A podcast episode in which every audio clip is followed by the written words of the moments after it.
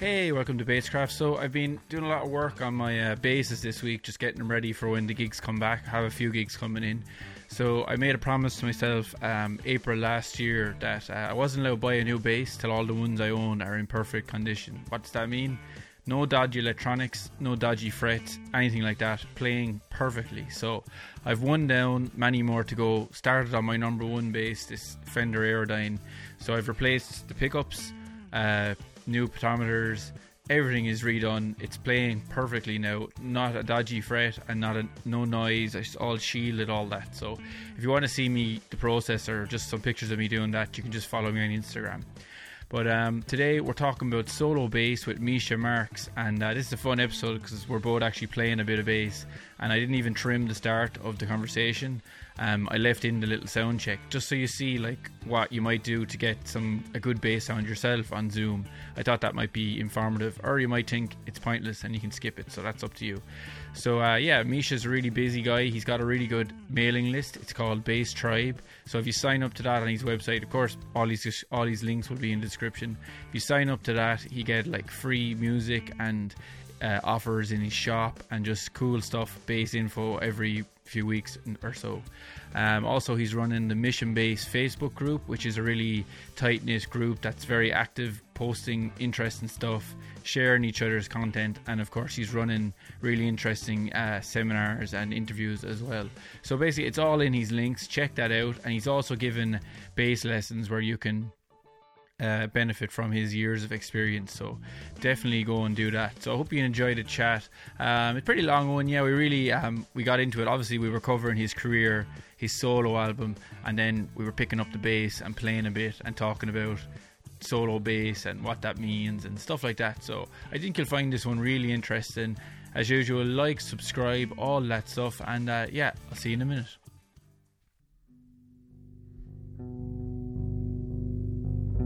Two.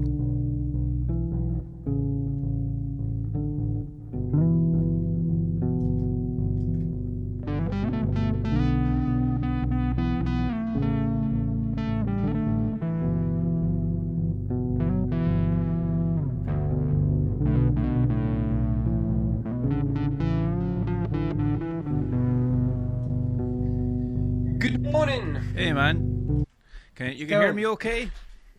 I can hear you. Can you hear me? I'm Yep. just setting up two different mics. Wasn't really sure.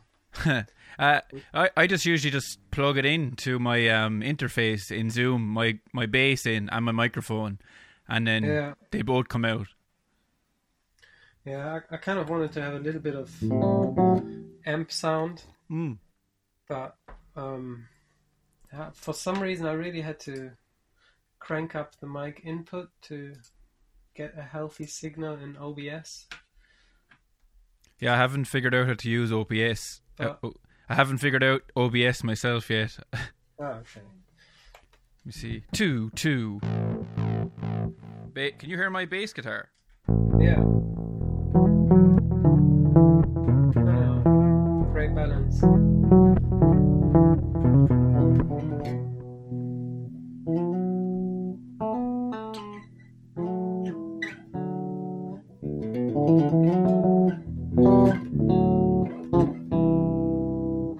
Sounds really good.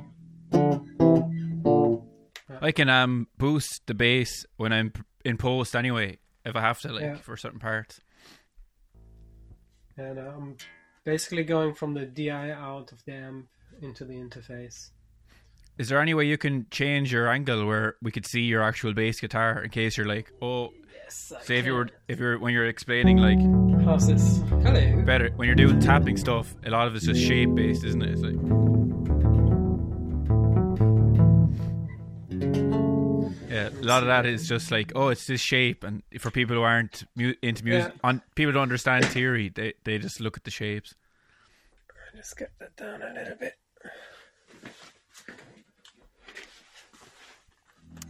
Like so. Yeah, that's perfect.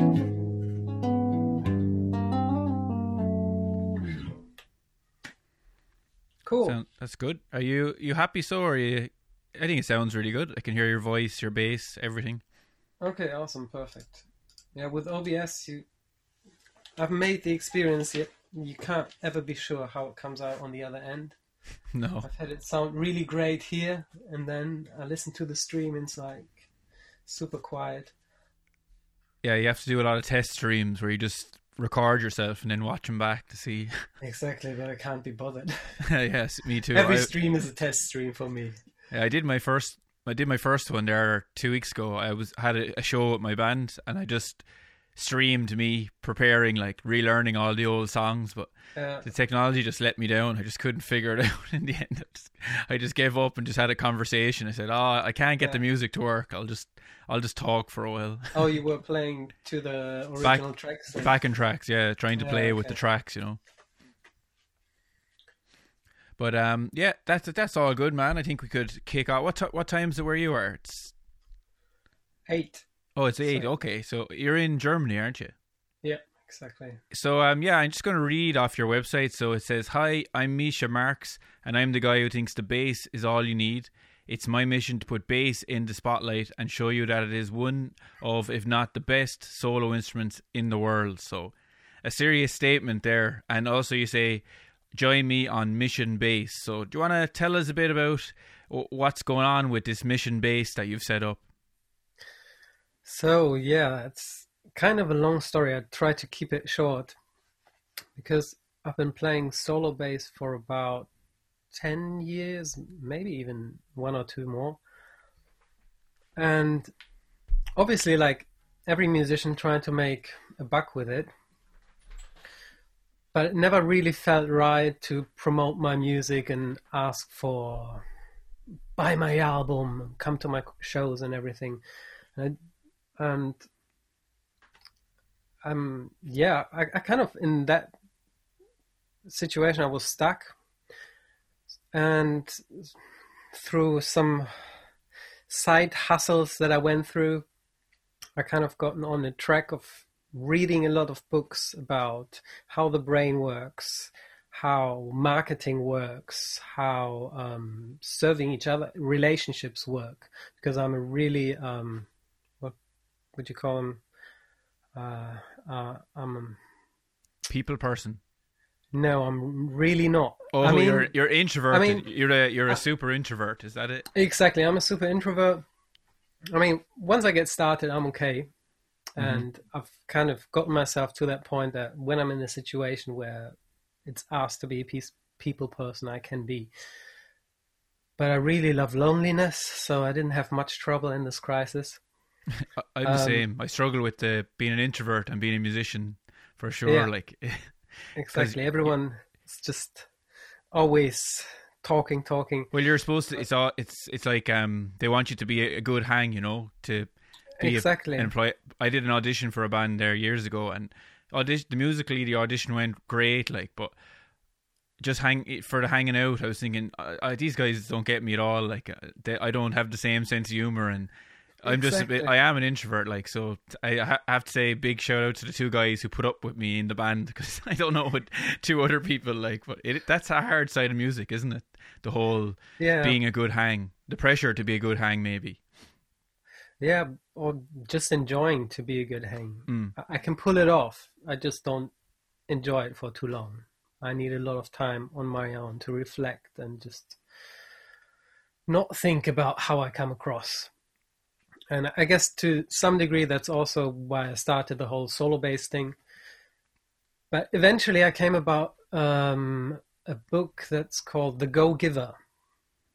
And that's kind of countering that whole go getter mentality where you're just out there to get what you can. So go out there and give what you can. And I thought, um, for once, it's not a big thing, uh, not a big secret. Bass is pretty underappreciated. If you com- if you go to any music school and the instruments they offer, it's guitar, piano, vocals. If you're lucky, you get drums and bass. Well, the bass teacher usually has 50% guitar students, if not more than that. Yeah. So it's just not very popular for people to pick up that instrument as an instrument. A lot of people don't even know it exists. Even the last uh, guest on my sh- on the Strictly Bass show that I had, Alex Lofoco, he told me that in the beginning, when he listened to bass, he thought he was listening to drums, and he just missed that extra layer that was an extra instrument. So um, yeah, I really thought that we we us bassists as a community can uh, benefit from a little push there, put some attention on it, and in the beginning of the crisis, I or actually just before the pandemic, I started getting into live streaming, and in some way it was really great because I was prepared for it. On the other hand, I, was a bit bummed because I felt, oh, there's hardly any competition out there. But as soon as the pandemic hit, the competition was everywhere, Yeah. and it wasn't as easy to cut through the noise anymore. Um, but however, he doesn't like a challenge. Um, in the end, though, I felt that just doing live streams and kind of talking about myself was getting a bit lonely and a bit boring as well. So I had this idea of inviting other bassists and just really focusing on solo bassists to start with, because that's something that is particularly underappreciated by the Mm. whole music community. It's like bass is not a solo instrument. Well, you get a lot of pushback, Just- you know, on like if you Yeah. say someone I'm doing a solo whatever instrument show, they'd be like, yeah, but you still bass. That's not the bass's job. The bass. Exactly. That, that's not yeah. what bass does. It's just an instrument. Any instrument can do whatever function you want. It can be a percussion instrument, it can be a chordal instrument, a melody instrument, whatever you want. You just have to make it work, obviously. Just saying, oh, I'm going to play a lot of virtuosic technique, it's not going to make it work as a solo instrument. No. It's really about understanding the whole of music, how it all comes together. And I think um, I'm not sure if Carl also said, talked about Carl Clues was on your show. Yeah. If he also talked about it on your show, that um, his uh, idea of being a solo bassist is about creating a complete piece of music on your own. Mm. And he even went further and said that it makes you a better bassist because once you play everything at the same time harmony, bass line, rhythm, melody you understand the relationships, and that as a bassist, you need to leave space for the rest of the music to happen. Mm. And in that sense, um, I totally agree because I started out with extreme metal, and the premise was the more notes in the short amount of time, the better. No space. Don't leave any space. Whatever Exactly, you do, no, unless no, it's a breakdown. Yeah. and even there, like if you can come up with a nice tapping lick that just keeps the 16th note going, that's perfectly fine. and it really took me a while to appreciate two note bass lines, but then I really fell in love with it also because I just fell in love with reggae, where bass has a very prominent role and Mm. is the most popular instrument of that whole genre, basically. Mm, and it's the rhythm, the rhythmic cells more than the note choice. A lot of the time, where they're dropping those notes is the most important part of it. Exactly, and I would even say that most reggae tunes you will be able to um, recognize by the bass line, often more so than by the melody that the singer is singing. Mm. So it really has this iconic thing, and also I, I don't know how deep you are into reggae, but they have I, this whole I'm very system. superficial knowledge of. Yeah. I know Peter Well, Tosh and oh. Bob Marley, and that's about it. Yeah, yeah. But even Bob Marley, they they have this rhythm system going where you can come out with an instrumental and then you have 20 artists doing a song on top of that instrumental. Mm. And that's kind of uh, I don't know how they do it with copyrights and all. It seems really counterintuitive to what we know about copyrights Yeah.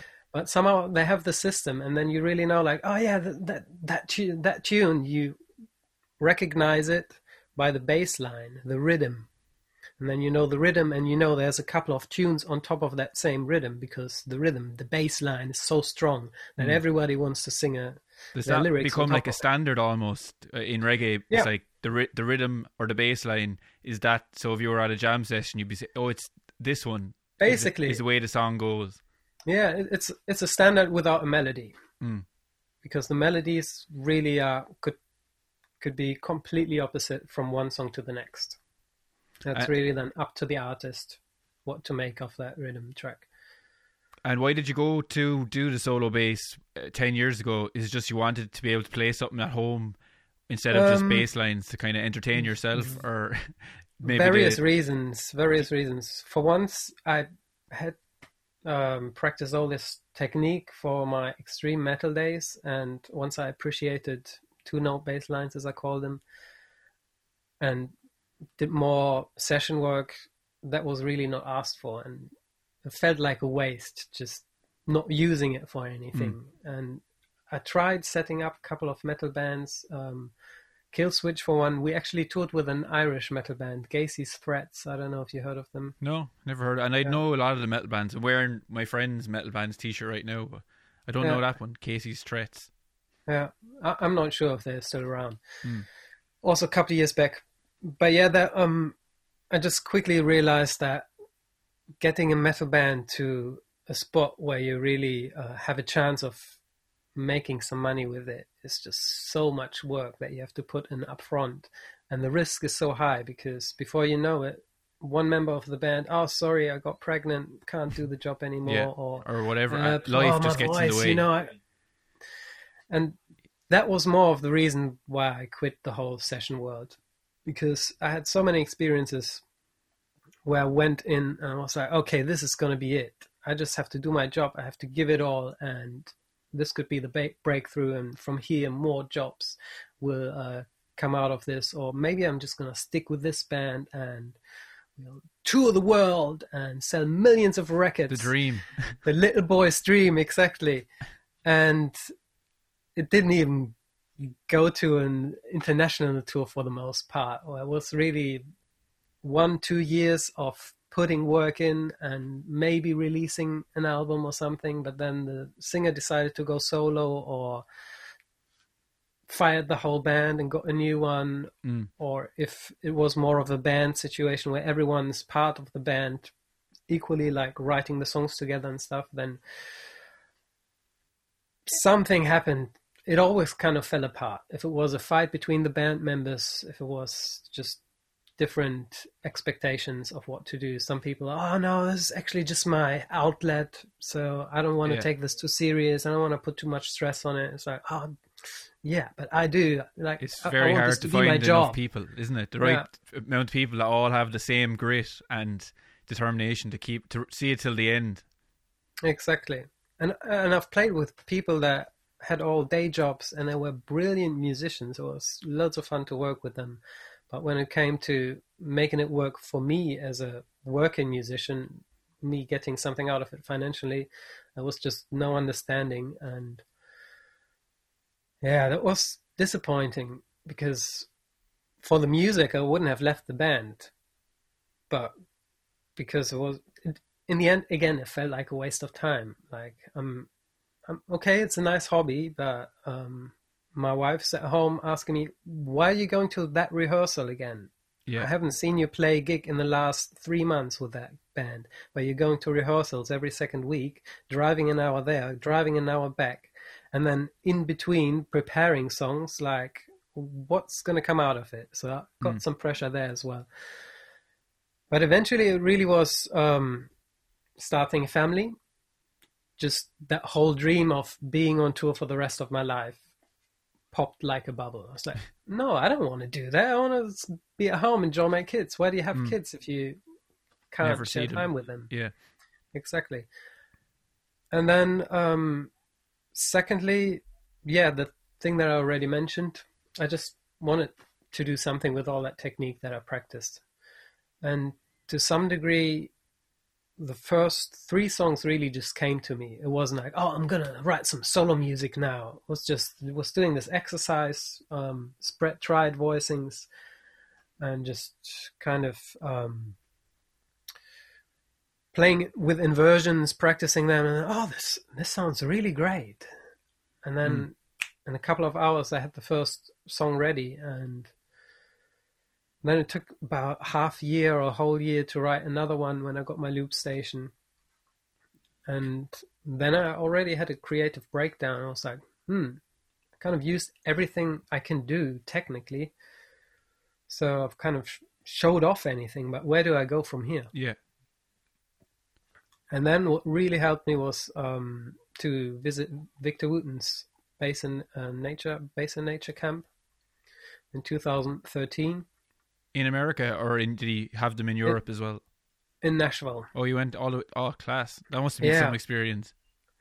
Totally, and it was that cheap back then. I think the flight was 600 euros, the camp was 600 euros, so it was altogether. I mean, it's still you can buy a bass for that money, Mhm. but you can also have the experience of your lifetime for that money, and uh, I was happy to do that. How does the camp work, Misha? I'm sure people are curious to know. yeah? It's Victor Wooten. He's a very um kind of deep, kind of deep thinker, and he doesn't do things the traditional way, really, does he? Like he's almost like the Mr. Miyagi of the bass world. He'd be having you Yeah. wash on and wash off or whatever. Yeah, basically. I mean, um, he does give you reasons why you should do this or that. So in that sense, he differs a little bit. But uh, how does it work? It's um, hard to summarize it. It's really minimal living. Like it's not like you're staying in a hotel. You know, it's like one big sleeping hall. I think one for the boys, one for the girls, and you're sleeping on these i don't know how they're called in english in german it's feldbetten it's basically like they use in the military you just have this metal kind of thing and then just some cloth Mm, just Almost a like a bed, like a bunk bed or on the ground kind of thing. yeah but without a Fold-out mattress it's really Yeah. just a lining Okay. like a hammock almost. And then you get up every morning at seven o'clock. The first thing that you have is some kind of workout class. Every day, a different one. You have uh, Wing Chun, Tai Chi, and there were a couple of other ones, yoga, and two more that I don't recall now. Um, but from there on, then you kind of have, I think it was two times or three times two hour workshops with different teachers. And you just kind of get bombarded with all kinds of different um, knowledge. And to be honest, I went there and I was a bit um, hesitant to go because I thought, well, I know that it's always promoted as all levels levels of players are welcome, and I thought of myself as quite an advanced player at that point already. So I was like, hmm, so am I even going to learn anything? And to be honest, a lot of the information that I got, I already knew, but I gained new perspectives. Yeah. And it also really, um, there was a big, big focus in the camp on inspiration. I was really, well, um, if you want to play music that connects to people, you have to say something. You, what's the message? What are you trying to say? Where where can Mm. you get inspiration if you're kind of burned out? If you don't really, um, if, if you have feel like you have already said everything, like I did with my three Yeah, first it's like this. Instead of instead of when you're going to compose a piece, don't say, "Okay, I'm going to use this technique to make this song." You might say, "I want to convey this emotion with this piece of music." exactly, yeah, or experience, Mm. and that's why there were like uh, funny exercises where you did the blind walk barefoot. The f- grass was frozen basically, and you're just walking over was like an army of zombies just towards a drum, just by the ear, finding out oh, really carefully. And we had some workshops on how to um, not really track animals, but how to get closer to them, how to move so they don't notice you, that you just have to move really slowly and really still, and maybe also just stand around and wait for them to come. Mm. And how you can um, really consciously use the whole uh, peripheral view that we actually have, which is basically 180 degrees, but not only, but also because of our gadgets, we're just so focused on looking straight ahead and not noticing what's around us and missing so much of life. That's so yeah, um, so you uh, you didn't mention bass playing once in the whole camp. That's what's interesting about this camp. There was a, there's a lot of a- so a lot of it wasn't actually ba- just you know what you. I suppose you can get a traditional bass lesson anywhere. So this sounds like something no, completely different. Uh, um, I, I would still say seventy to eighty percent was bass playing. okay, but this stuff kind of Uh, stuck out because it was so. to me, it did. Yeah. like the bass playing part, as I said, especially as a teacher, I got a lot out of it because it's new methods and how to teach stuff. That was more like, oh, okay, they're actually it's really inspiring how they teach here. I know the material, but presenting it in this way makes it so much easier for the student to grasp. But personally, for me, it's not like, oh my god, I've got shown uh, how to um, play the harmonic major scale scale or there was nothing musical that was mind blowing that I discovered there. To me, I really came back and was like, I think I really know what I want to do now, and I also to the degree where I um, played a song and and I had my three track demo with me and was giving one out to everyone.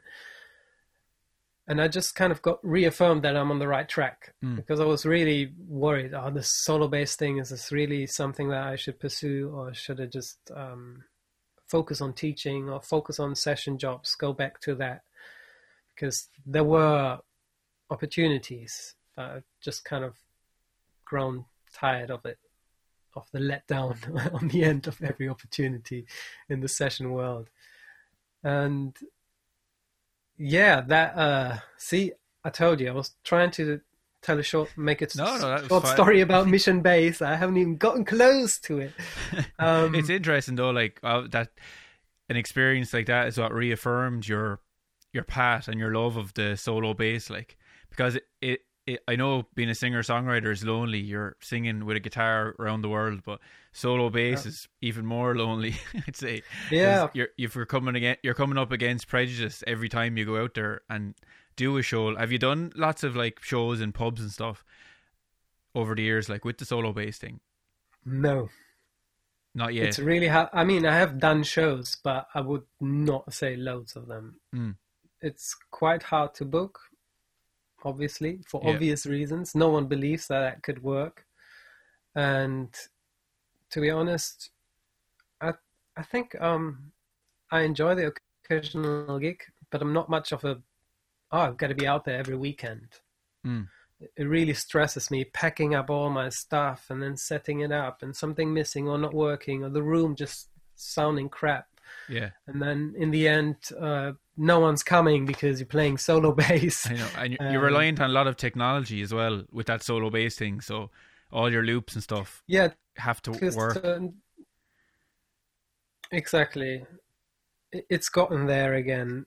To be honest, um, once I've uh, bought the first um, high range, what we call high ticket instrument, that money space back there. Hmm.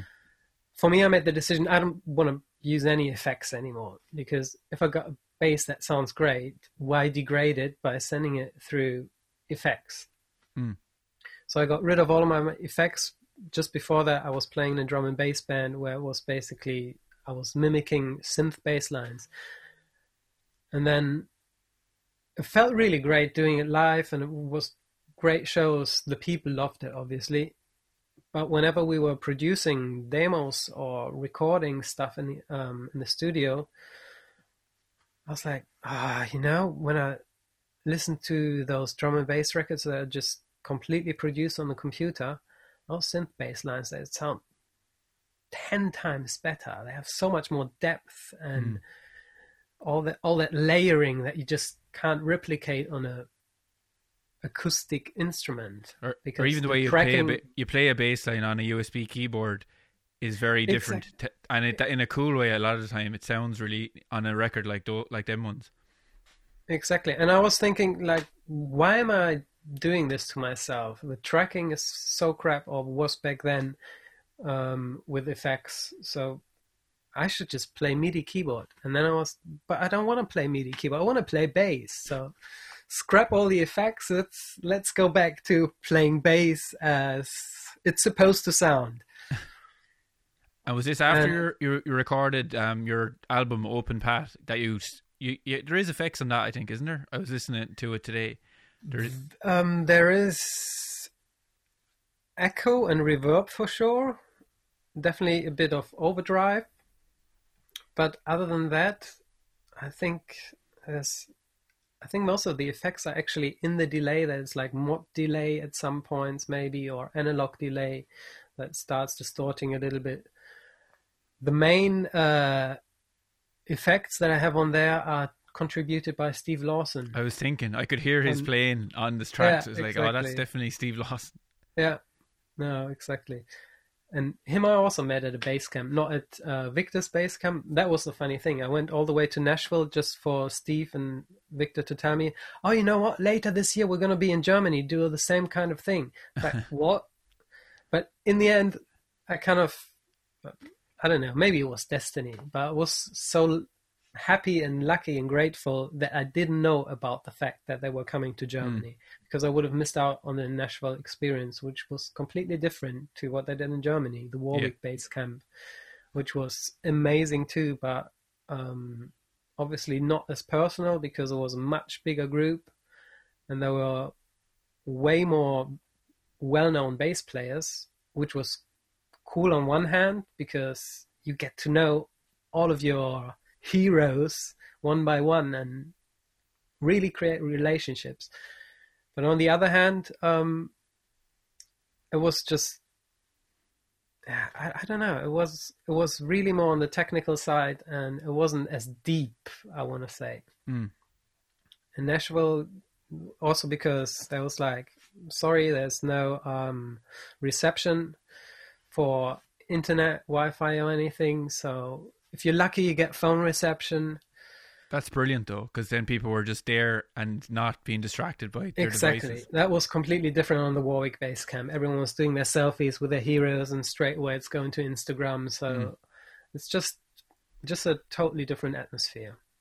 And did it take you long to record Open Pat? Did you just did it over the space of a year, or was it like years and years Forever. of track? I think it was in total six years. Oh God, that's a long. That's a very long. It's like Chinese democracy or something. Yeah, basically. And to some degree, I'm thinking uh, if I would have just kind of done as I planned one year and out of out with it, uh, maybe I would be much further on my path right now.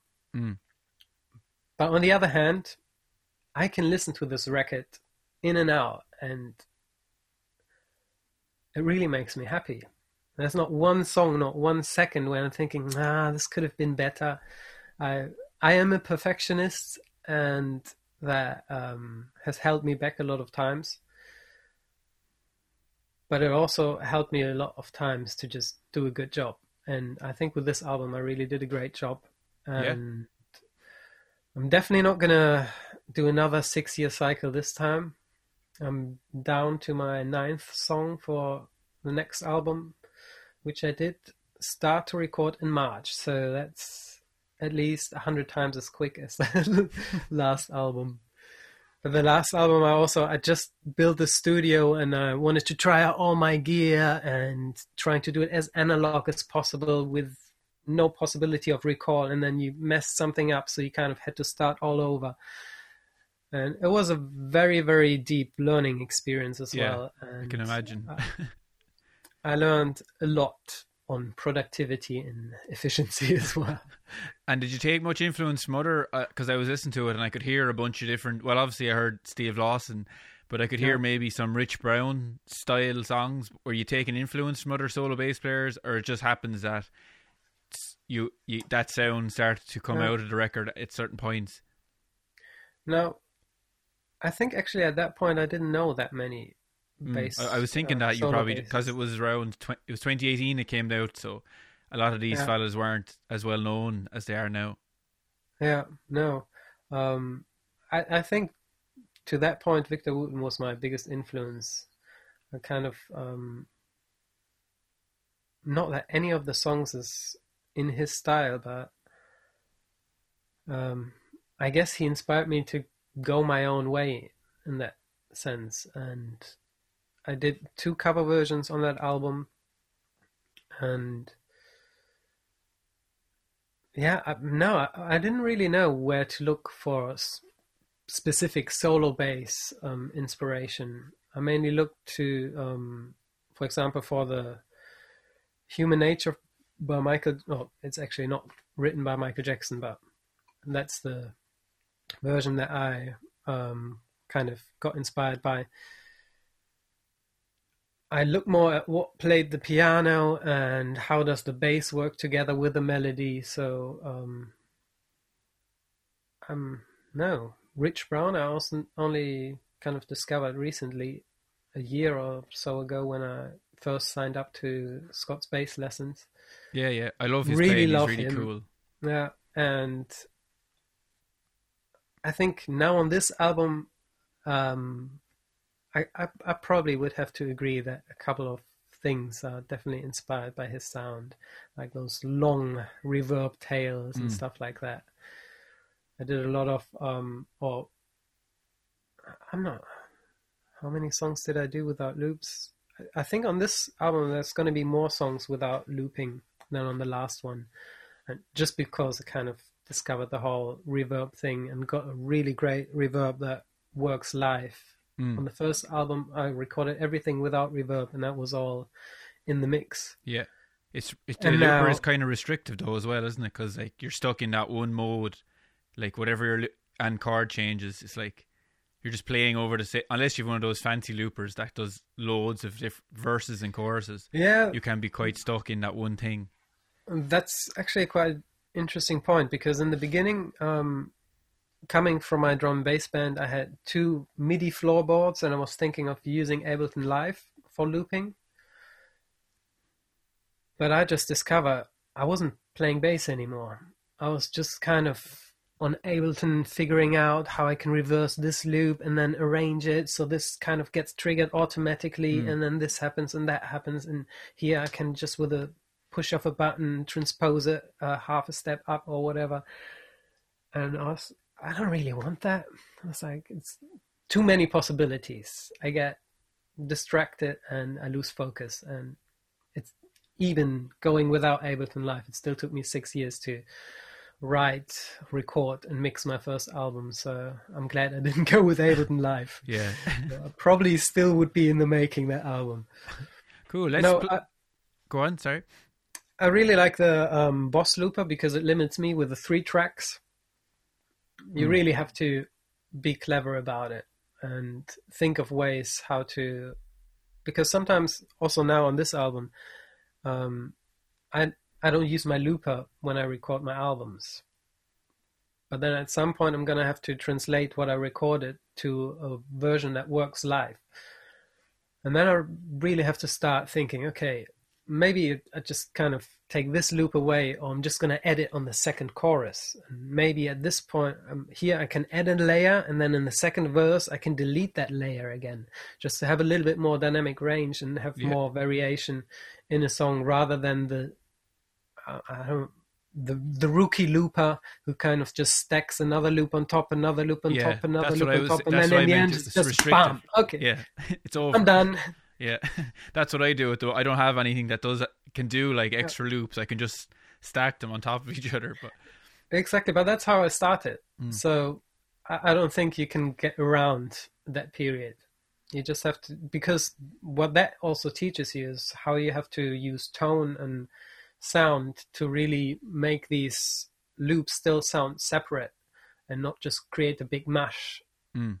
So really, um, also leave space in your playing, but also just kind of work with the electronics of your bass or if you have any effects pedals to kind of okay here i'm going to have to dial out the bass so the guitar part doesn't fight with the bass and stuff like that definitely, sure. Will we play a bit? I was thinking you might break down one of your pieces. I'll play a bit as well. I, uh, since okay I've been at home so much, I was like usually, you know, you you write these kind of doodles that you play in sound check or mess around like. But since I haven't been going to sound checks, I kind of started finishing some of the of the doodles.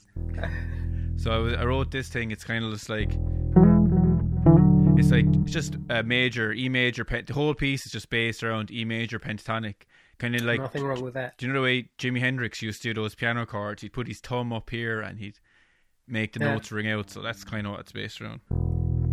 Hey, what's the tempo?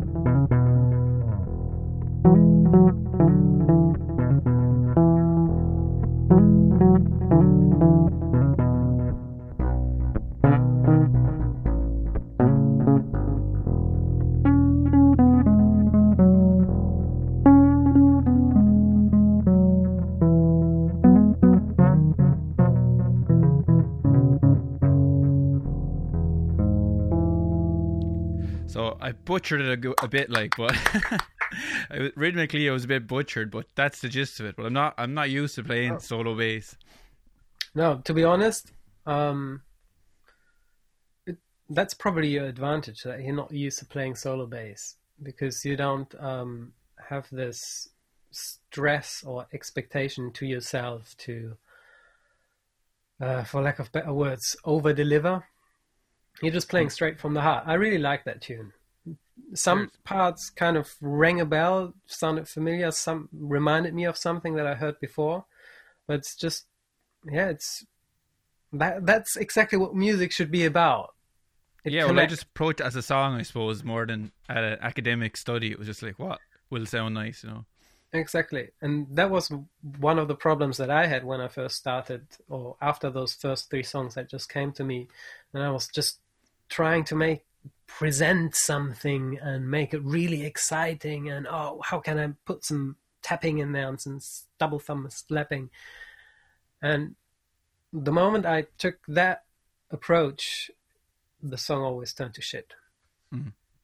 And it took me a lot of time to learn to appreciate a composition like that and just go with it and say, oh, actually, that's that that's what's gonna help solo bass to be accepted around the world and not the Yeah, stuff that unfortunately so many solo basses are doing. It has to be musically good. That's the the only important thing is that it sound it's good music. So anyone hears it, go, oh, I like that, you know.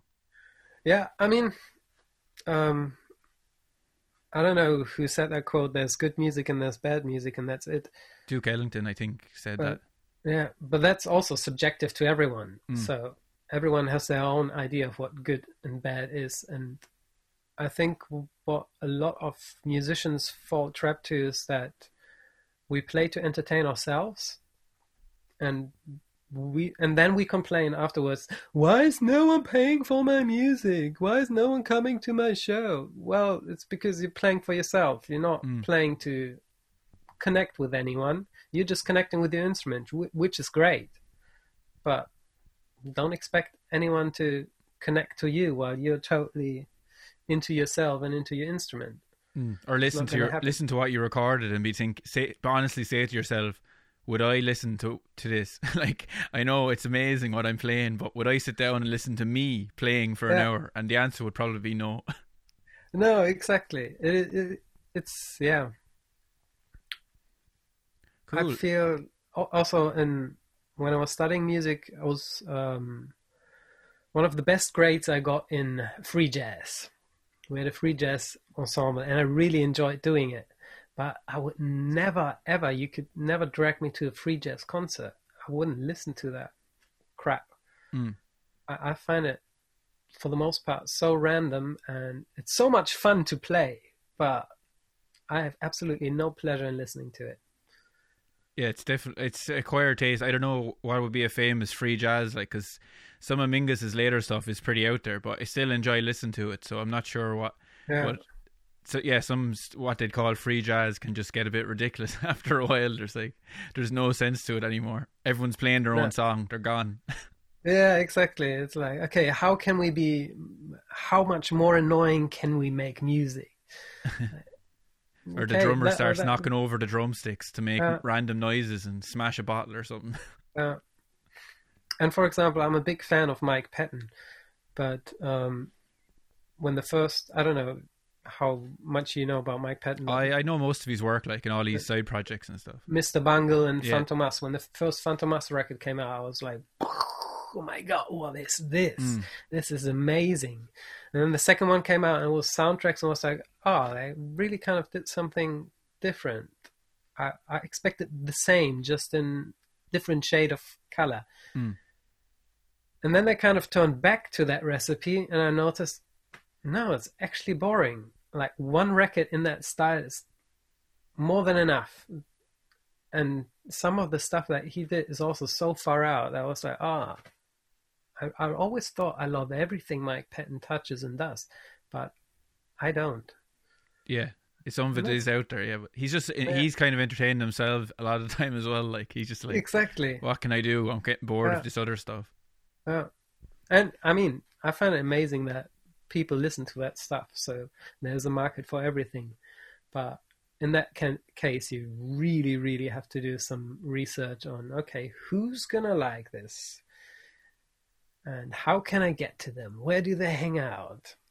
Yeah, well, I like when people experiment. Like even Metallica, uh, whatever people think of them, they took a lot of risks with different records. Be it like their blues rock albums, the Load and Reload, or Yeah. the Trash Can snare drum on Saint Anger. like, That was cool. Actually think- that was the album that got me into Metallica.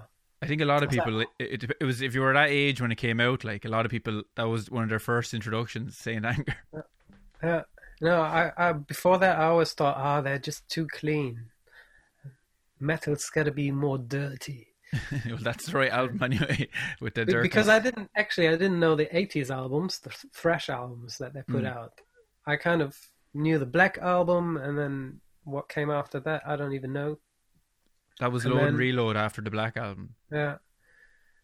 And then there was Saint Anger. First of all, I'm a big Trujillo fan, so that was already scored a lot of bonus points. Mm. But I love that snare drum. I was like, what were they thinking? that uh, that doesn't sound at all like Metallica, but somehow I loved it. And It's cool that someone would take a risk, though. I like that's what I like Yeah. about them. You know, they, they're not afraid of taking a risk and getting No, slagged about it. But but we can't alter that. But it's it's no harm. So, but um, with the, the the solo bass thing, you just got to think about it as music. That's pri- at the end of the day, isn't it? Just don't be thinking too much about the fact that you're playing a bass guitar, which you obviously are. But it's just what you chose to express yourself. It's the instrument that you're most comfortable expressing yourself Yeah. on. no, exactly. My um, teacher in music college taught me one of the few things that I really took away from his lessons, because to some degrees he wasn't a very good teacher. But the one thing, the biggest takeaway was really, you know, I don't think of myself as a bass player. I think of myself as a musician who's really good at playing bass. And I was like, that makes total sense. Mm. Like, yeah, um, I, I have music in me. I want to let it out, and technically, I can do the best on this instrument. So I don't really care which instrument it is, as long as I can technically translate what's in my head and bring it out there. Yeah, it's like um, I love what Les Claypool said on the exact same thing. He said, "Bass is just the crayon that I picked it, picked out of the pack." It's like it doesn't matter. It's, that's just what I like to draw with. Like, but it's not as important as you're making it out to be. The actual instrument I'm playing. Exactly. Yeah. And with him, you can really hear it. He doesn't think, "Oh, I've got to play a bass line." For the No, most there's no part, rules. um, no, exactly. So, so grab your bass, Misha. It, it's plugged in, isn't it? So uh, I suppose you could, as for like myself, and I'm sure lots of the people listening, they end up making up little pieces, and then you're thinking, how do I like that thing I made up? Started with like, and I was like, Yeah. wow, that's cool, and I managed to finish the song. But for that one riff that I finished, I probably have hundreds that never got anywhere. So it's quite finishing a solo bass piece is a, is a hard thing to do. Let me tell you a secret. It's the same with me. So, um, Maybe break down one of your pieces that you think would be Yeah. a, good, a good for demonstrating how you'd go a, a solo bass piece. I I like the, the song "Reborn Again" on your album, but I'm not sure when's the last time you played that, so you mightn't oh my god. remember Um, how to play it. yeah, I don't I don't have my looper set up now, but um, that is actually the most revised song. That's why it's called "Reborn Again" because it's not just reborn; it's reborn again and again and again and again. Press delete a lot of times. You're like, it's not working. Uh, yeah, and actually, um, it was. Ins- oh, actually, yeah, that one was directly inspired by Victor Wooten, um, by Sex in a Pan. He had this.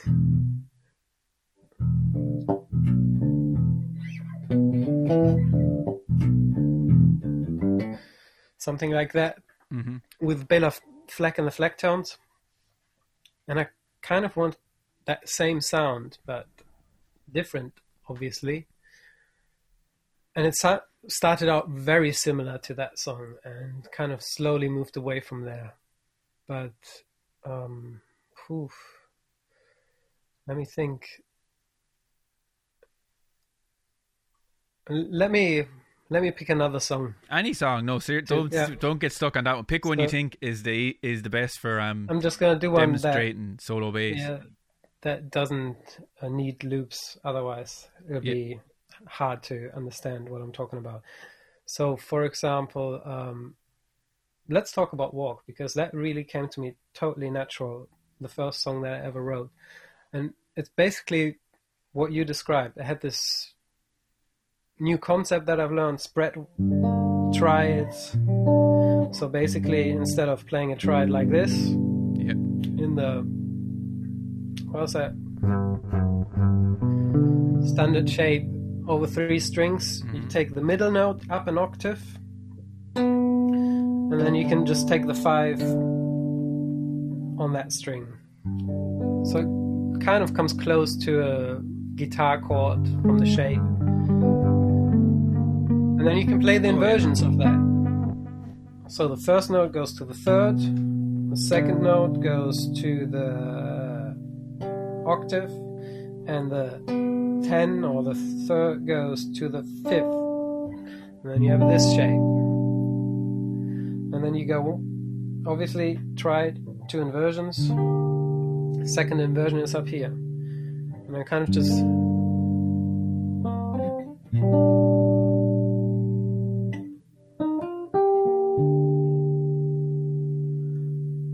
Just sound really great to me. Well, that's very pleasing to the ear straight away. You're like, oh, that's nice.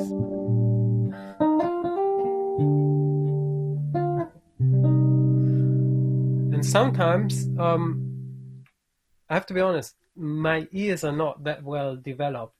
I really wish I would put more time in it, but somehow um, I have a lot of resistance to ear training. So, I was only I was a latecomer to ear train. I only started Yeah. doing it about four years ago, five years ago maybe, uh, and because I was in an original band, I, I didn't really have the need for it as much as I thought I did anyway. exactly. Yeah, but transcribing is the best training, I think. Mhm. Most of the exercises are just not the same. So instead of exactly hearing something in my head and then trying to replicate it on the fretboard, I often just accidentally jump into shapes that my fingers already know. So what I did here is from that second inversion, I just jump back to the first shape that I had, just somewhere else. I was like, oh yeah, that sounds good. And then in retrospective, kind of analyzing, oh, that's just the four. Okay, that's cool.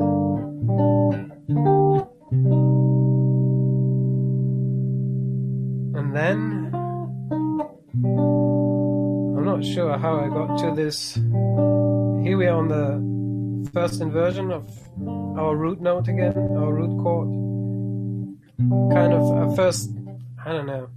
I think I was just thinking, let's put some chromatism in there. With voice, you need to have good voice leading in anything like that, don't you? Like, Yeah. I mean, I think that's also one of the main things that I took away from music college is really just voice leading. And I teach in music college now.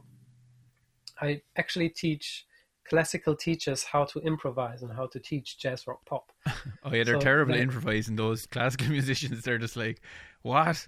there's no sheet music. No, there's no sheet No. music for doing an improvised solo. I mean, it really depends. Sometimes I have groups that are totally open and they listen to a lot of jazz rock pop, so it's really easy to get the idea across. And then sometimes you have people where it's like, okay, you know what? I'm just I'm just gonna play a four bar phrase, and you've got these three notes. Just come up with something. Mm. And um, but what should I play? Right, just play the three notes one after the other. Think of a rhythm. But what rhythm? Yeah, exactly. I used when I was a teenager. I used um this girl who sing in our a jazz band we had going for a little while, and like she was amazing, like a virtuoso piano player. And I was just like, I'll just go like this. I was like, solo, go for it. And she's like, like, what are you talking about? It's like, I just saw you play the piano. You're the best musician in this band by a mile. Yeah. No, didn't know how to solo to like the little blues Yeah. shuffle. But I've learned a secret technique just uh, not too long ago how to get those people out of the trenches. You have to start letting them improvise without improvising. So you basically just you play your chord sequence like mine.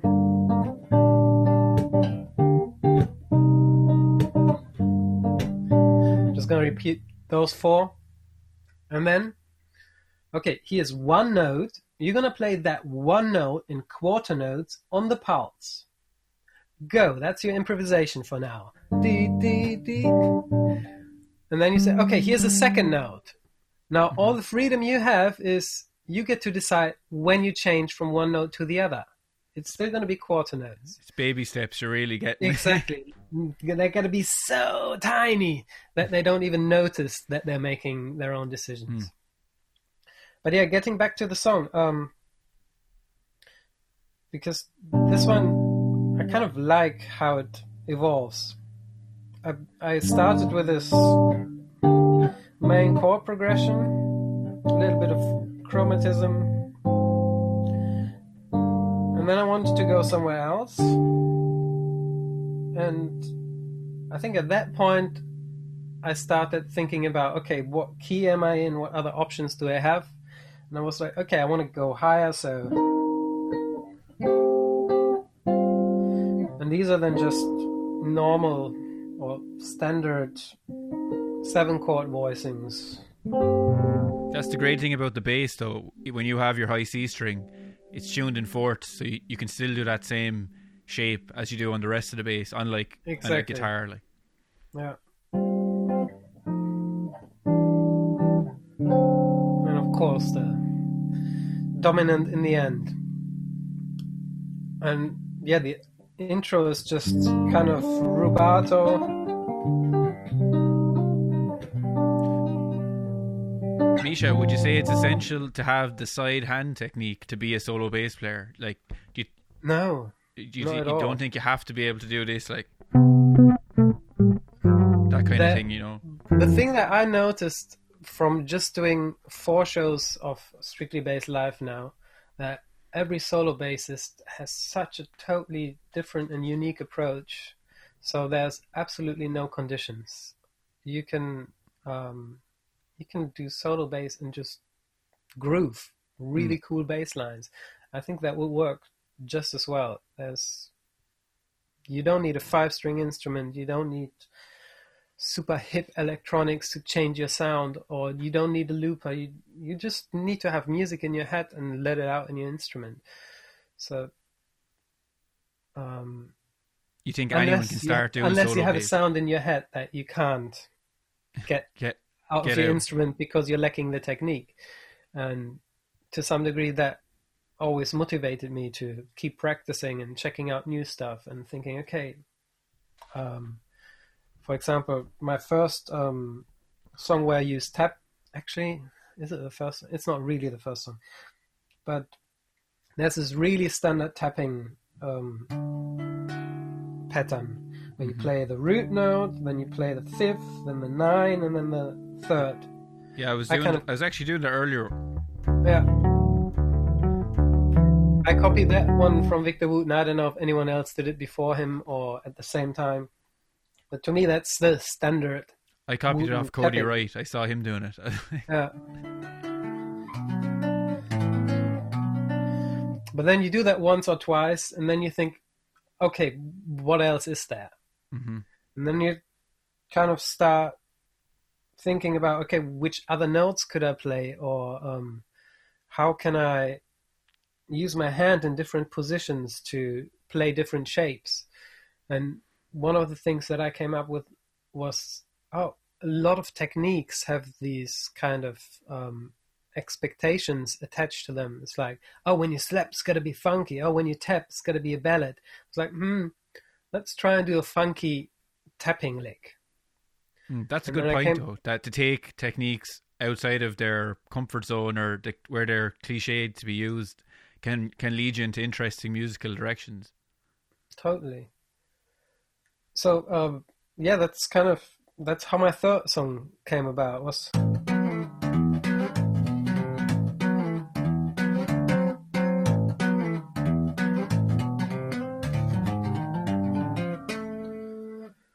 that's a looping song again. Then get a backbeat and a kind of beboppy melody on top melody on top of that. Um, but yeah, I always um, I think I kind of went from challenge to challenge for a long time, and to some degree that taught me a lot about my instrument and how to um, not get stuck playing the same things over and over. But at the same time, it also um, blinded me to just doing making beautiful music that doesn't need to be super exciting to watch. That just sounds nice. For mm-hmm. example, you uh, complimented me on my arrangement for "Hey Hey My My." Yeah, that was nice. Yeah, really nice Young. melody on the bass. It couldn't be more simple than how I arranged that thing. It's basically just the root note and then the melody on top. Mm-hmm. Not really anything else happening.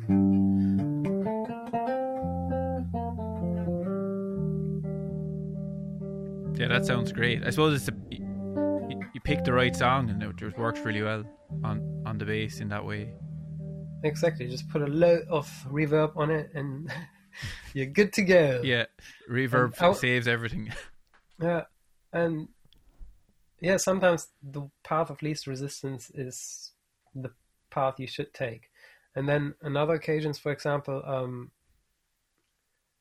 I'm always a bit too embarrassed to mention, to admit, but I like a lot of Rihanna songs, and I thought that that would be a challenge to kind of take that to solo bass. Mm. I was like, but I'm not gonna just do the root note melody thing. That would be a bit boring. So I want to jazz it up a little bit. And then I think for the verse, I really went.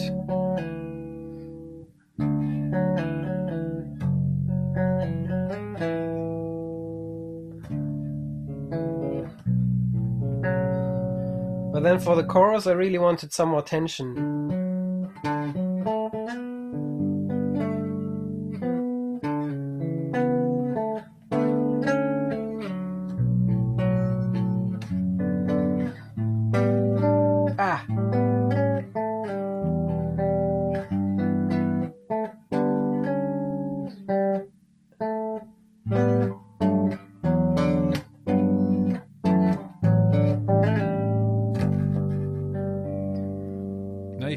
Work this one out by ear. Obviously, you were saying you're not you don't do a lot of stuff as much by ear, but you would you would have worked out a song like that by ear, would you?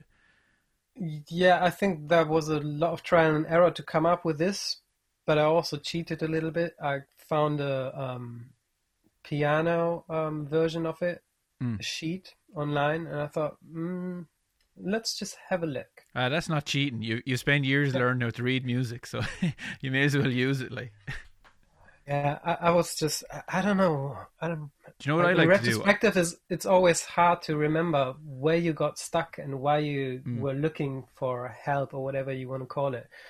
But um, I, I remember.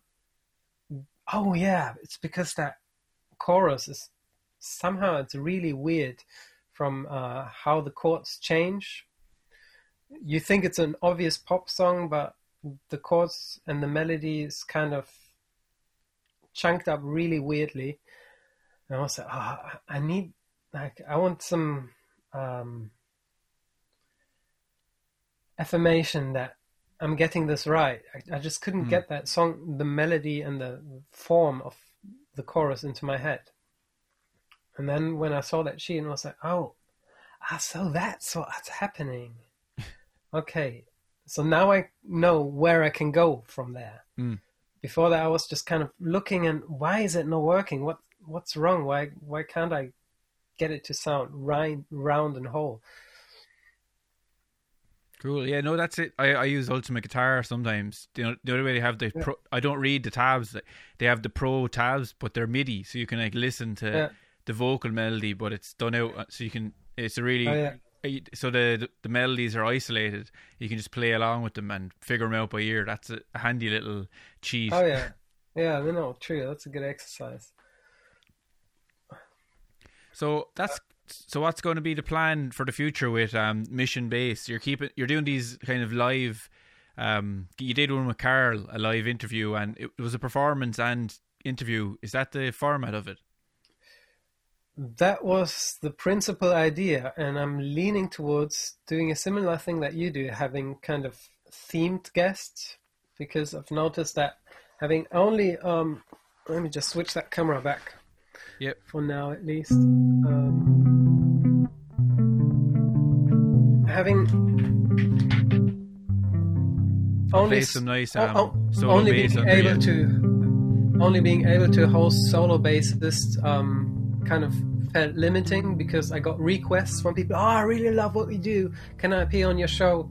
Like for example, uh, Ed Bateman, who's coming uh, on the show this Saturday, and we're just doing a live masterclass on African bass. And he said he's going to prepare something where he's going to try and do the percussion on his loop and then add the bass and stuff like that.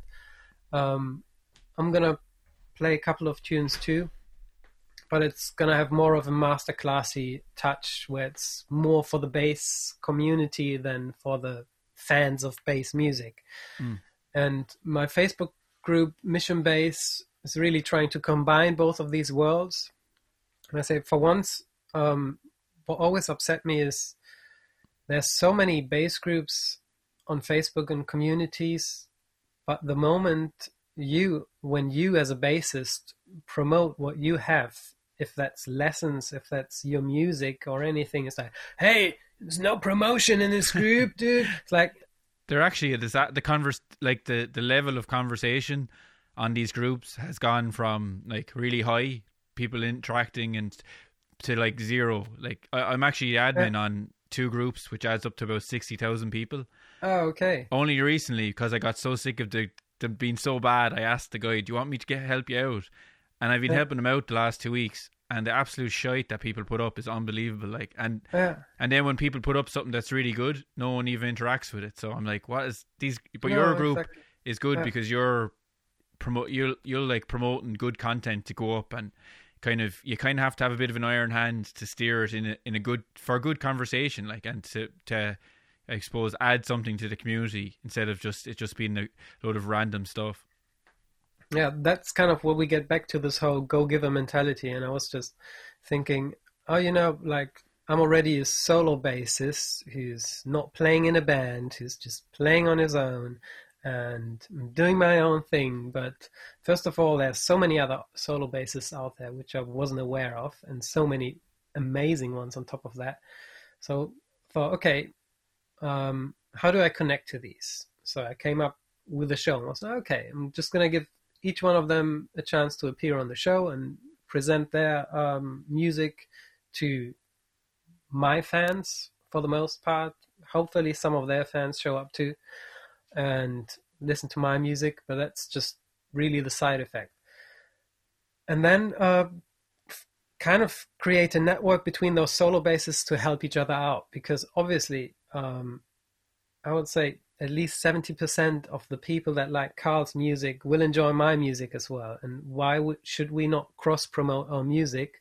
So the people that like my music get to know Carl. The people that uh, like Carl's music get to know me, and so forth. And we can kind of create a whole community of solo bassists that just um, multiply the reach that we have versus the whole competition thing. Oh, there's another solo bassist.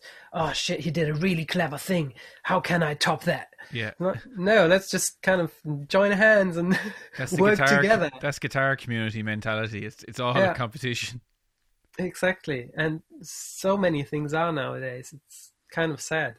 And I'm thinking, um, there's this quote from Victor Wooten's mum who said, oh, The world doesn't need any more good musicians. The world needs more good people. And I was thinking, uh, you know what? Um, bassists often are really cool people and or good people because they uh, they know that, especially the ones that know their place. They know they're in the band to support everyone else, make everyone else shine. If everyone, if the singer sounds good, that's a compliment to the bass. hmm If someone comes after the gig to you and says, "I, you know, I, I really didn't notice you that much. You You've done a job." great job as a bass player." Yeah, that's it. because if you messed up, they would have noticed. Then the whole band would have sounded shit. So, um, and yeah, I don't know. Um, we are natural supporters, and I thought maybe I can leverage on that and create a community not only of ba- solo bassists, but of bass players in general, and then also get the luthiers and the amp makers on board. Mm, at the moment I'm just aiming at small ones because I think those got hit now in the pandemic the worst, like Mm. not being able to open their shops and having people come in, stopping by, trying their instruments. Um, just start getting people talking about these small luthiers again and creating connection. But also for the people that offer lessons and have online courses and camps, whichever service, it, it doesn't all have to be free. It's really about quality. And you can always say, "Ah, that's too expensive for me. I'm not interested." That, that's totally fine. But um, now Do we you- have a platform where you can go if you're like, "Oh, I'm looking for a really great bass teacher." Okay, we've got. Uh, I mean, we are just about to hit 400 people in the group. It's really small. I'm trying to make sure that there's really the right people in that group and not just random people that ah I'm thinking of buying a bass. Uh, Yeah, th- I that's the get prob- the flat one I'm- adminning it's like who are these people? They don't have any interest in being part of a bass community. They're just looking for a free guitar. That's- Yeah, exactly. Or bass memes. yeah. I would I, I wish that was all they were posting. This is such crazy stuff gets put up. But yeah, um, I hope that it grows to a place where everyone, where professional bass players can come to check out small brand luthiers that can just read you the wish from your eyes and build you the instrument of your dreams and just have them all in one spot. I hope that people that want to learn the bass, which hopefully is also being pushed by the whole mission bass thing and by the Strictly Bass live show, and it's like, oh, that's also possible. That's also bass. Okay, yeah, yeah, I want to learn bass rather than guitar. Guitar is boring. and, and then they can come to the group and look for that teacher that kind of um, jives with them Mhm. because you can be a brilliant teacher, but some you need that chemistry with your student. I think sometimes um, the student and the teacher is better off to just referring you to someone else. And I have done that before, where people, are, oh, I really want to have lessons with you, and it's like, um, yeah, sure, I can teach you stuff, but you know, for what you want to learn, uh, the way you want to learn, I know someone who's a better fit, so check him out, and they're usually really grateful for that. More grateful than me kind of trying to adapt and not being my authentic teacher self in that sense. And yeah, I I don't know. I I, I do the really- same. I will move on students to someone else if if we're not if what I do is not a good fit. Like you can't you can't put a round peg into a square hole. Like it's it has to work. Yeah. You know. You were uploading steadily there for a while. I was checking it out. Yeah.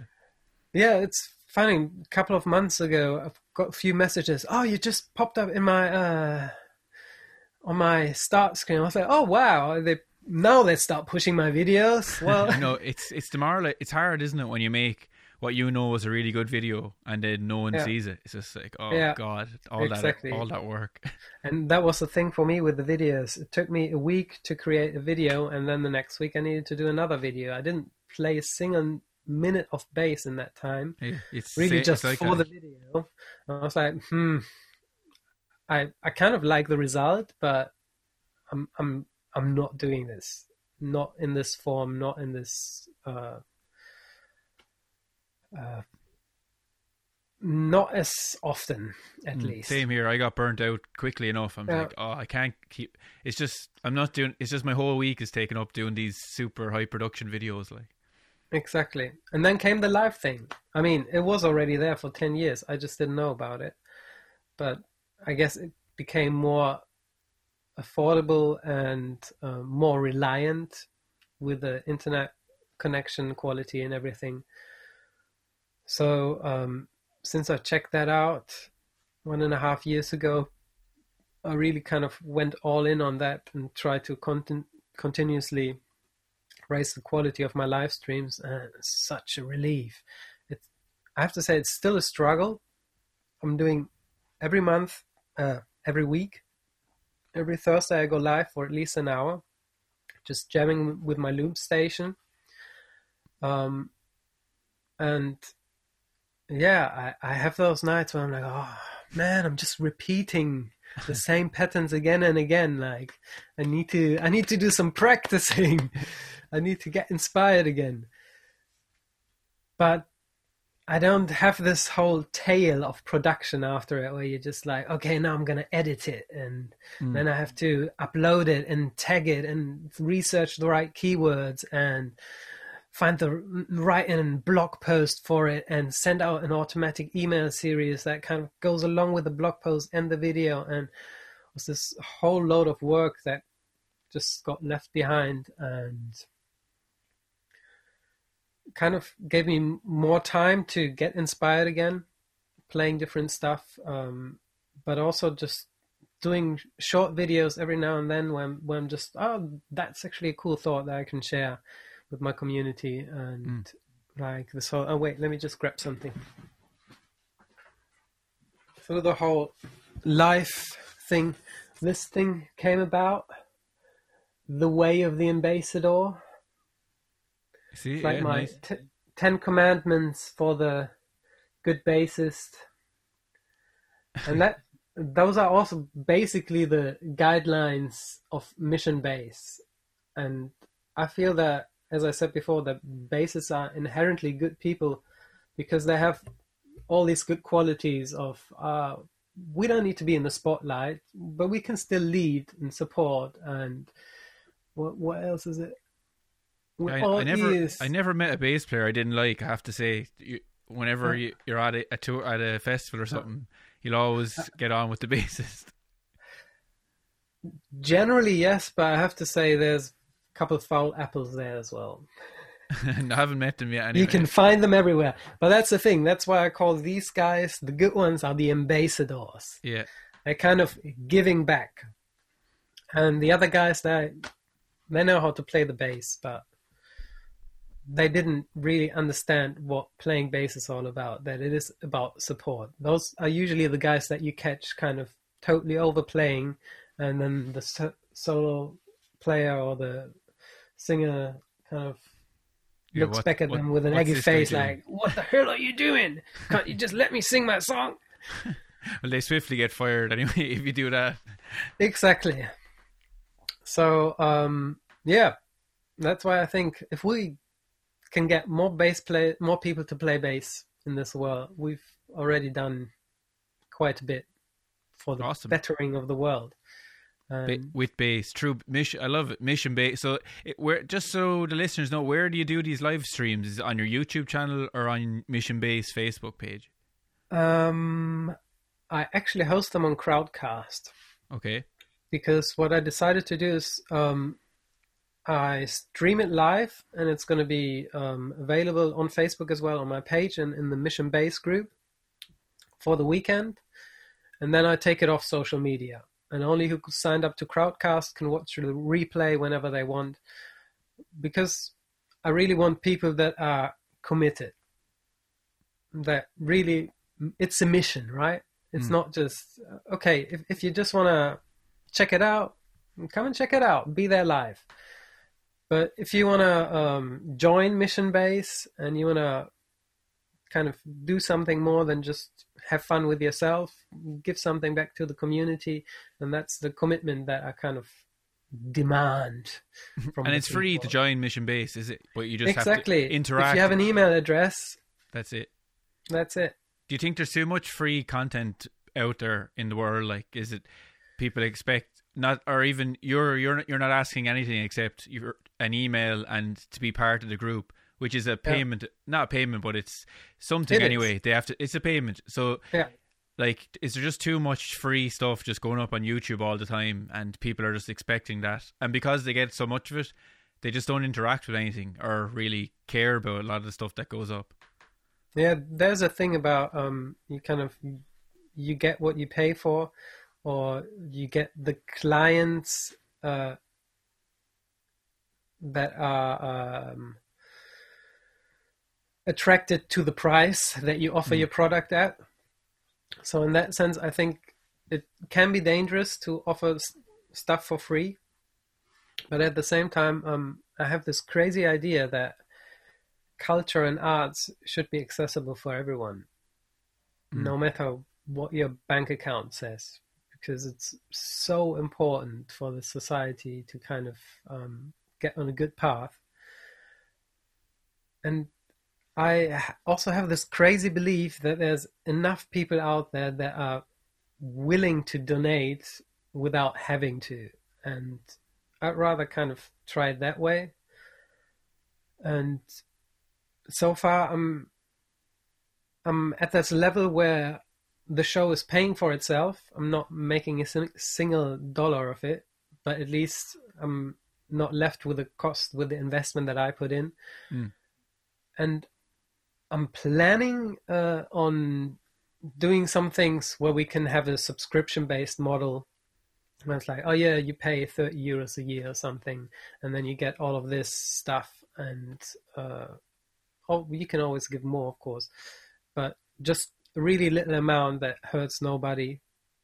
Um, kind of what Steve Steve Lawson inspired me to do that. Yeah, he's um, also um, that's class what he does on Bandcamp. Yeah, you're you're a member exactly. for the year. Like. And, and to be honest, I hardly ever check the stuff out mm-hmm. that he brings out. But just knowing that I support him is already good enough to me. And I know anytime that I need some inspiration, like that's a great place to go to because yeah. he's so far out. You're definitely going to take something away from that. And yeah, I, I, that those are the kind of people that I want to attract. Yeah, and in that sense, I, I think we really gotta, as musicians or as artists in general, we just gotta think about who do we want to attract, and is it the cheapskates that just want stuff for free? Um, well, let them have it for free if you still have a crowd that says, you know what, you are so inspiring. You've helped me so much. Like the typical uh, story about uh, song done well, like you saved my life. I was about to kill myself, and then I heard your song, and everything changed. And I, I already had similar stories to that. I had a guy from um, Iran writing to me. And he was like, "Oh man, I heard your song and it really touched my heart. And I'm just going to a really rough time. I'm about to go to prison because I'm kind of gotten in trouble with the government. And can you can you record a short bit of your music for me? Sorry for that. That I can take to prison and listen to. So to get me through that time. And I'm like, sure, man. Like that's that's exactly mm. that's what makes me feel rewarded and like I'm like my music means something. I want my music to mean something, and that doesn't mean that only rich people can access it. I want everyone to have it, and everyone who can give. And if you don't, well, you might not see the get the hundred percent, but you're still getting eighty percent of what I have to offer. So, yeah, I, think everyone has to make that decision on their own. I remember in the beginning of streaming, um, a lot of bands were um, saying they're never going to stream their music and stuff like that. And well, that that's great for you because you're so famous. You don't depend on any of that.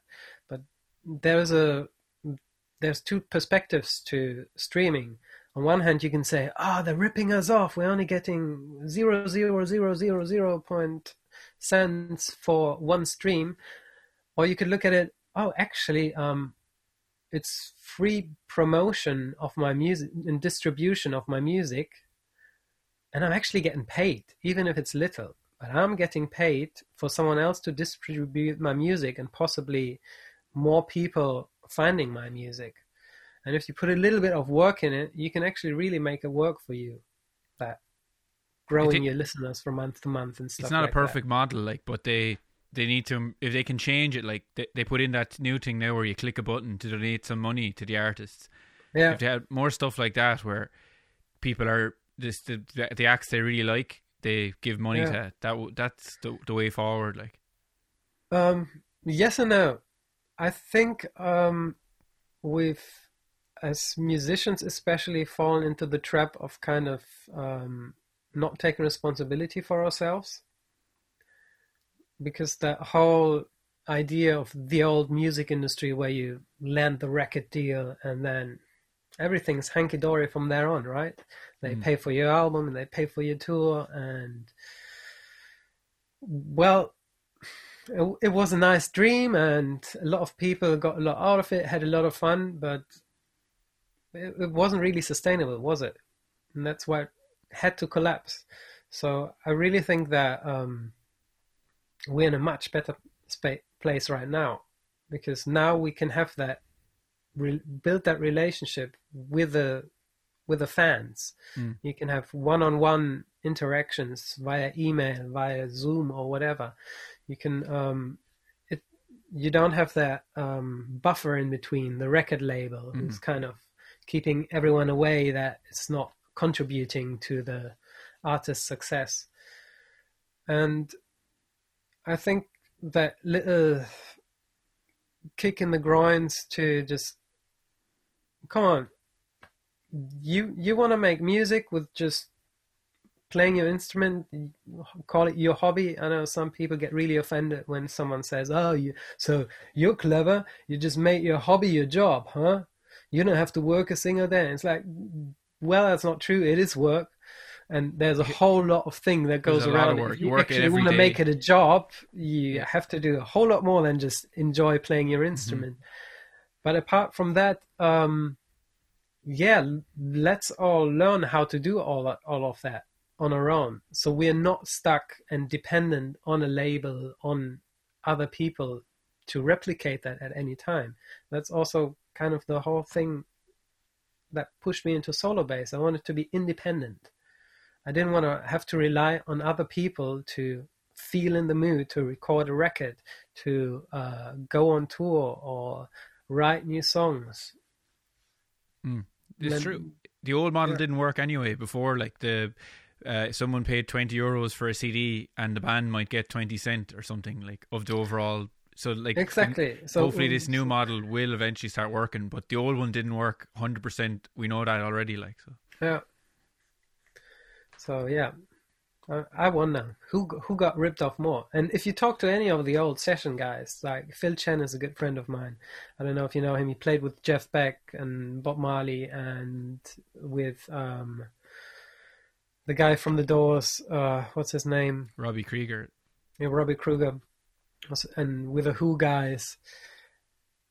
And he did loads of session work in London in the 70s and 80s. He was one of the number one call bassists there. And when we met at the Warwick Bass Camp, obviously always music playing in the background, good music, of course. And every third song he was like, ah, you know, I played for that on that song.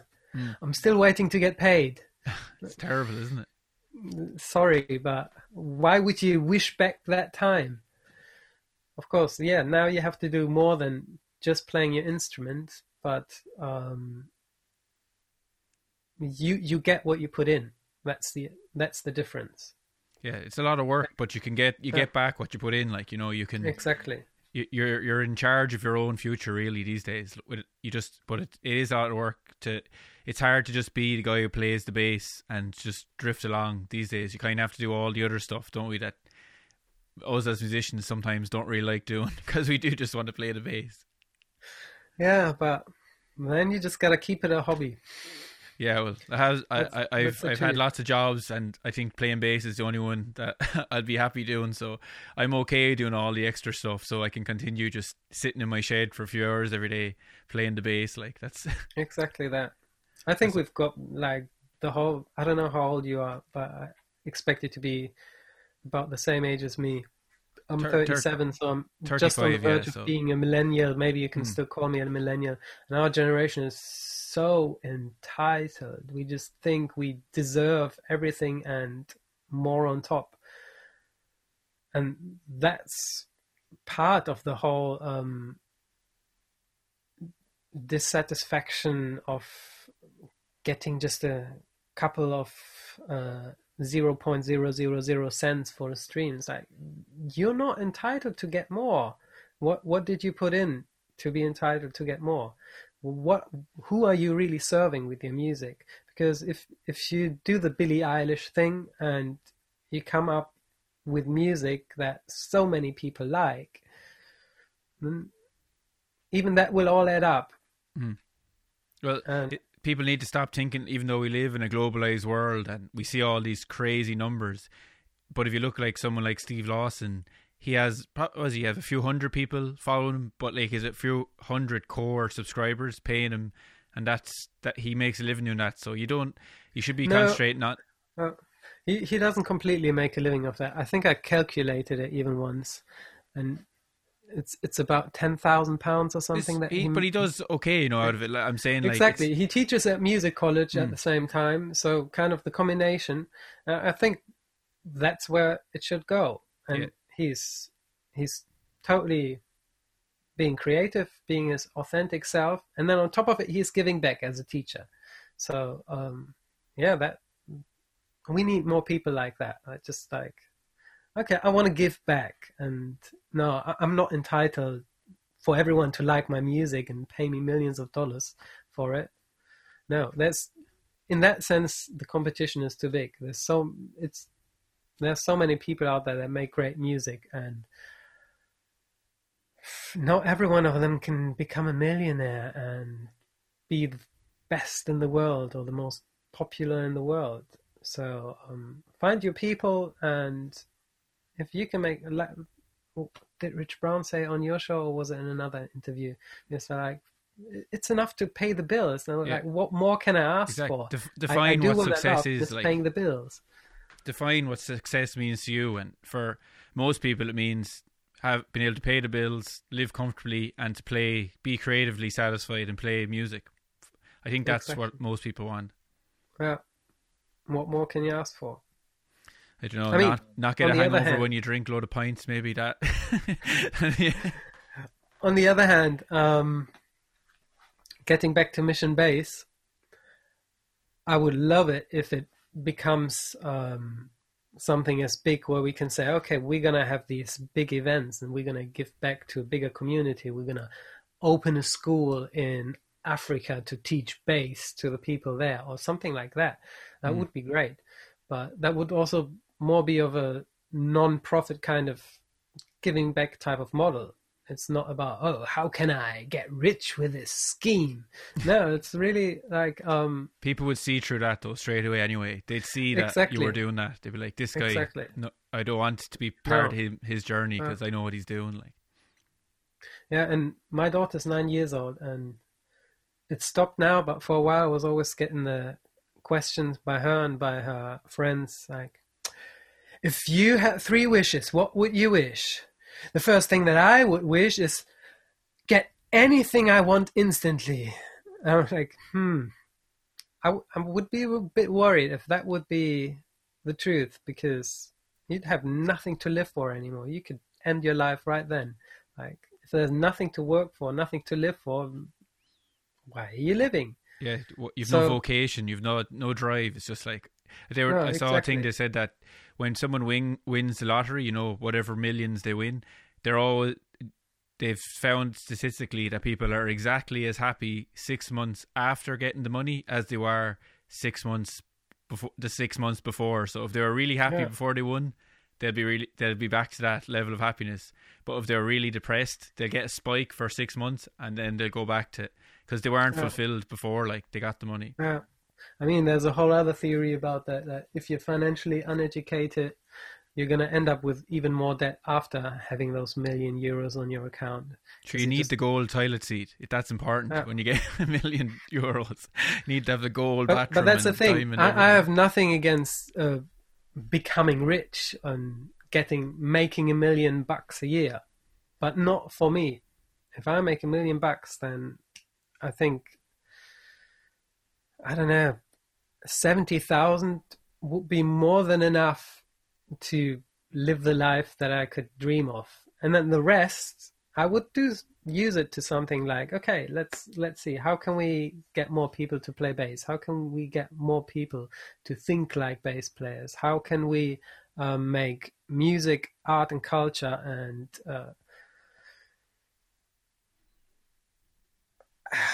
what would you call it psychological education accessible in africa in places where a lot of traumatized people live and use music as a means of healing as well so um, yeah, like Do I need a private jet? No, I don't. No, I don't think. so. really not. Do you need twenty or hundred fedoras worth nine thousand euros? no. No, not at all. I'm now thinking of uh, chucking the frets out of my old Ibanez and making it fretless because it's, it, it's the first bass that I ever bought for my own money, so I don't want to sell it. Mm. But I actually just, did that with my first bass. It's there it, and made it fretless. Sounds Oh. great. Yeah, exactly. See, it's not Um, hard, honestly. It you just Mm. you just rip them out and fill them up, and it it'll be grand. It'll sound good. yeah, I've got a tip today that you just have to heat up the frets before you pull them out. Yeah, you pop them out, then get some epoxy resin in the Yeah, in the DIY shop, whichever one you have in Germany. Mix it up, fill the holes. Yeah. You're done, pretty much. exactly. So But- yeah, So yeah, where would Um, people check you out, Misha? Is um is your main So- place you hang out on that Facebook group, Mission Bass, or Instagram, or is it is it which one would you prefer people to be directed towards? probably most of it mission based. The Facebook group. You can also always follow my page, but I'm doing some experimentation at the moment. I'm always trying to um, check out what the algorithm is doing. Unfortunately, it's just changing so fast that sometimes it's hard to get reliable data on what makes sense to do. And I don't want to be stressed out and just ah, you gotta post to keep the momentum going. Mm. So um, I'm trying to really cut that down and focus more on the group because it's just also more interactive. Yeah, On my page, it's me talking to the people, and okay, obviously sometimes there's a comment, but no one can post on my page, and I can comment on that. So in the group, it's really a give and take, and I like that much more. Obviously, you can just check out my uh, website, mishamarks.com, and then there's links to anything Instagram, Facebook, Twitter is really just kind of a copy of my of what I post to Facebook. yeah, I don't kind of- use it at all. And of course, your album on Spotify, never- just open I path, search Twitter. that. But I've n- now learned that most press people are on Twitter, so I'm kind of reconsidering if I should uh, have a little round there and see. No, don't go near some- Twitter because it's all about arguments, and you'll end up get people telling you not to play solo bass every day. Oh, oh God! Are there do, are people even aware of solo bass on Twitter? I didn't know. I don't know. Well, they the, the algorithm on Twitter kind of um, re- rewards you for arguing. That's how it works. So Oh. they they Yeah, want people to argue, like Yeah. so. Yeah, I mean, there's a lot of things wrong with our society and how things are going. Um, but there's But There's bass is a positive thing. too much thing. money behind it. Bass is a positive thing in society. We can keep pushing the bass. That's the main thing. Exactly. And I think us two, we're already doing our part. Yeah, And um, cool, just man. gotta keep doing it, inspire more people to do the same. And as we said before, if someone else doing a solo based live streaming show, that's not competition, that's company or a bass podcast. And I hope that we can all kind of move that way and create something bigger together that's bigger than the sum of us. Cheers, man. Thanks for coming on, and I'll get everyone to check that out down in the description. I'll have all the stuff. Yeah. Cool. Cool. Good chat, Thank man. you so much for having me on the show. No bother.